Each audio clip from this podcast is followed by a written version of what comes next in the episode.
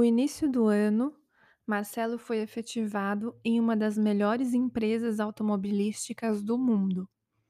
Era um engenheiro mecânico formado agora, já empregado, com um relacionamento que o levaria ao casamento, pensava ele. Tudo estava dando certo. Ele comemorou com Dona Elizabeth na noite de sua efetivação. Ela se sentia aliviada pelo filho ter encontrado uma namorada como Michele e por tudo que a família dela fazia por seu filho. Dona Elizabeth, perspicaz, cansou de aconselhar o filho para melhorar o tratamento com a namorada. Ela também sempre o aconselhava a procurar ajuda profissional. Isso é muito sério, filho, pode acabar com a sua vida. Não vê como eu sofri com o gênio do seu pai? Ah, mãe, chega. Ele é ele, eu sou eu, não tem nada a ver. Lá vem você com esse assunto que você sabe que eu não gosto. Hoje não, vai? pediu o filho com aquele olhar certeiro de pena que amolecia a mãe. Tá bom, hoje não. E Dona Elizabeth deu um longo gole em seu vinho tinto preferido. Nessa noite, Marcelo teve um sonho incomum.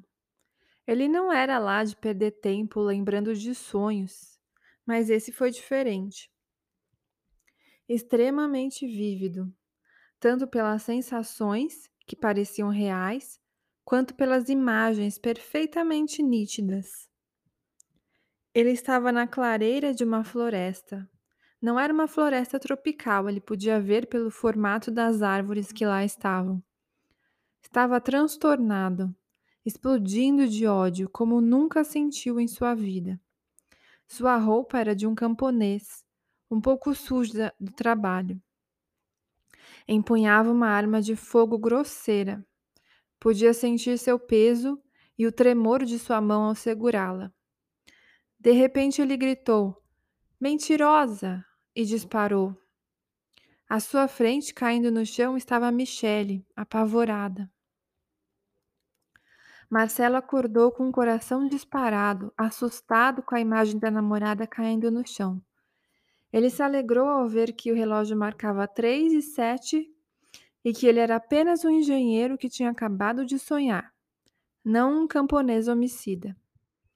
Viu no que dava as conversas da mãe, ele pensava, enquanto tentava achar uma posição confortável na cama, que agora parecia mais uma tábua de pregos. Ele precisava tirar essas imagens da cabeça e dormir. Apenas isso. Era só um sonho. Alguns meses mais tarde, Marcelo e a namorada tinham ido jantar em um restaurante japonês famoso na cidade. Na volta para casa, quando estavam quando passavam por um cruzamento, um outro carro resolveu passar pelo mesmo lugar, na mesma hora, na perpendicular.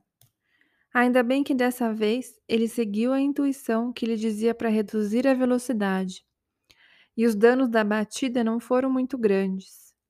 Os carros teriam sim que passar um tempo no concerto, mas ninguém tinha se ferido. Marcelo ficou muito nervoso e, tão logo viu que todos estavam bem, foi dizer coisas não muito amistosas para o motorista do outro carro. Ele não soube aproveitar a bênção de uma intuição, aliás, de duas, pois poderia ter resolvido as coisas de outra forma. O outro motorista, sentindo-se ameaçado, levantou-se do carro disposto a revidar, e foi o que aconteceu. A bênção de ter escapado de um acidente, que podia ter sido grave, se transformou em uma ridícula briga, com empurrões e xingamentos. Assim eles agradeciam a vida, Michelle estava apavorada. Todos foram para a delegacia. A moça inventou uma desculpa qualquer para os pais, apesar de querer muito a presença deles naquele momento, pois sabia que se seu pai ficasse sabendo que ela estava na delegacia no meio da noite por um ato irresponsável do namorado, acabaria no mesmo momento com qualquer tipo de vínculo com Marcelo, inclusive o profissional. Pensou ele Pensou nele mais uma vez e resolveu preservá-lo. Por dentro estava muito decepcionada, pois tinha percebido que ele não havia pensado na própria segurança e muito menos na segurança dela. Fora completamente dominado por suas emoções. Ela permaneceu o tempo inteiro calada. Quando estavam saindo da delegacia, Marcelo perguntou se a namorada estava com fome. Não. Tá tudo bem? Não, Marcelo, não tá tudo bem. Faz tempo que não tá tudo bem. Sério, você tá brava comigo? Eu também fiquei aqui até agora, não sei se você percebeu. Ficou por culpa sua, disse Michele, aumentando o tom da voz. Desculpa, essas coisas acontecem. Aquele cara é um animal. Passou o farol vermelho, a gente podia nem estar tá aqui mais uma hora dessas. E você podia ter matado todos nós. Pra que você foi brigar com ele? Você sabe quem ele é? E se tivesse uma arma? Porra, Michele, vai ficar me dando sermão agora? Você não é minha mãe, não. Não sou mesmo, sou sua namorada. Aquela que você devia proteger e não colocar em perigo. Você só pensa em você mesmo. É, e quem te trata bem, como você gosta? O Conrado? Dele você gosta, né? Ele jamais faria você passar por isso. Cala a boca, você investe tudo. Agora eu sou culpada. Você precisa se tratar, Marcelo. Tá cada dia pior, mais maluco. Michele tinha lágrimas nos olhos. Não me chama de maluco. Eu vi bem como você ficou olhando para o delegado. Gostou dele também? E as vozes diziam: Você é muito frouxo. Não vale nada, Marcelo. Ela te engana. Você acha mesmo que ela te ama? Ama nada. Ah, vai se foder, disse Michele, em um misto de ódio e rebel rebeldia, pagando para ver o que acontecia. Olha aí, ela nem te respeita mais, seu fracassado. Você não serve para nada mesmo. Vai deixar ela falar assim com você? Você não é homem. Por isso Conrado é mais homem que você. Ela não fala assim com Conrado. Marcelo, infelizmente, tinha aberto a porta para o descontrole emocional e, agindo por impulso, deu um tapa no rosto delicado de Michele. A menina, assustada, tentou recolher cada pedaço do seu amor próprio e dignidade, e ainda bem que fez isso.